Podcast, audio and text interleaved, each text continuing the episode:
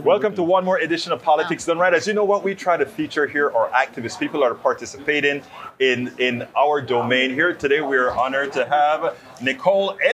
This episode is brought to you by Shopify.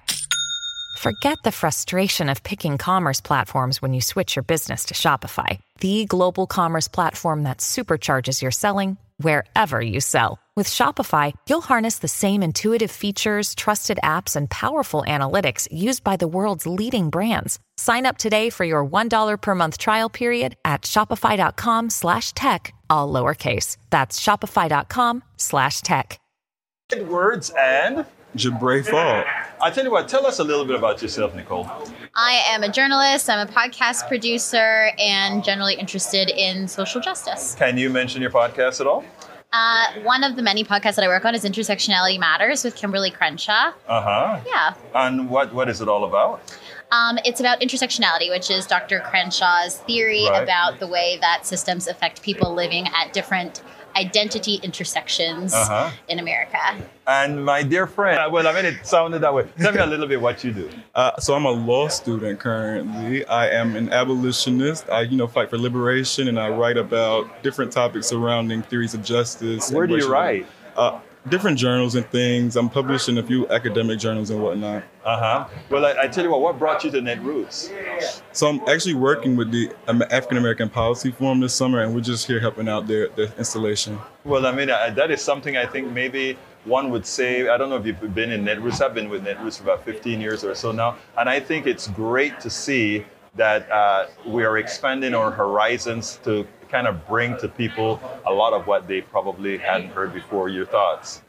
Absolutely. That's a big part of the reason that we're here today to talk about book bans and anti CRT legislation and the way that it's destabilizing our democracy. So it's really exciting to be here with like minded people who are interested in learning more about that. And what are you do- intent on doing, uh, doing to help people uh, realize why book bans are a bad thing?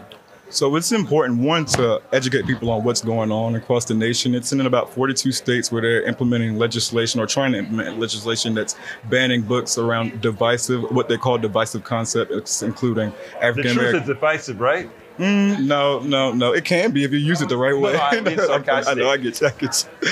Uh, so things like African American studies, critical race theory, LGBTQ identity, gender affirmations, anything that's surrounding like not white supremacy or what the majority would call normal is kind of trying being trying to be banned in, out of public systems. And my final question to both of you: What what do you intend to do to ensure that we move past this these book ban shenanigans, etc.? Abolish the system.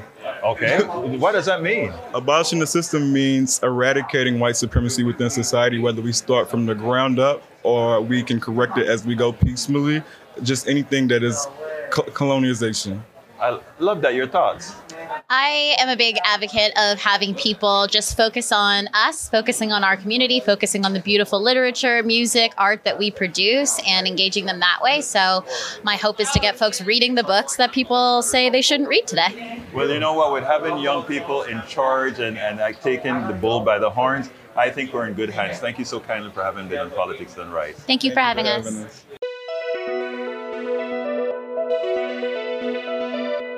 We spend a lot of time deconstructing the news, trying to trying to parse it into a form that everybody can understand. We try to find those little nitpicks where uh, it goes, it flies above the fray, etc. If you really like these videos that we do, I want to ask a big favor. Please go ahead. Number one, subscribe to our channel, and number two, please join if you can. Thank you so kindly for watching. Keep watching. Please remember to share.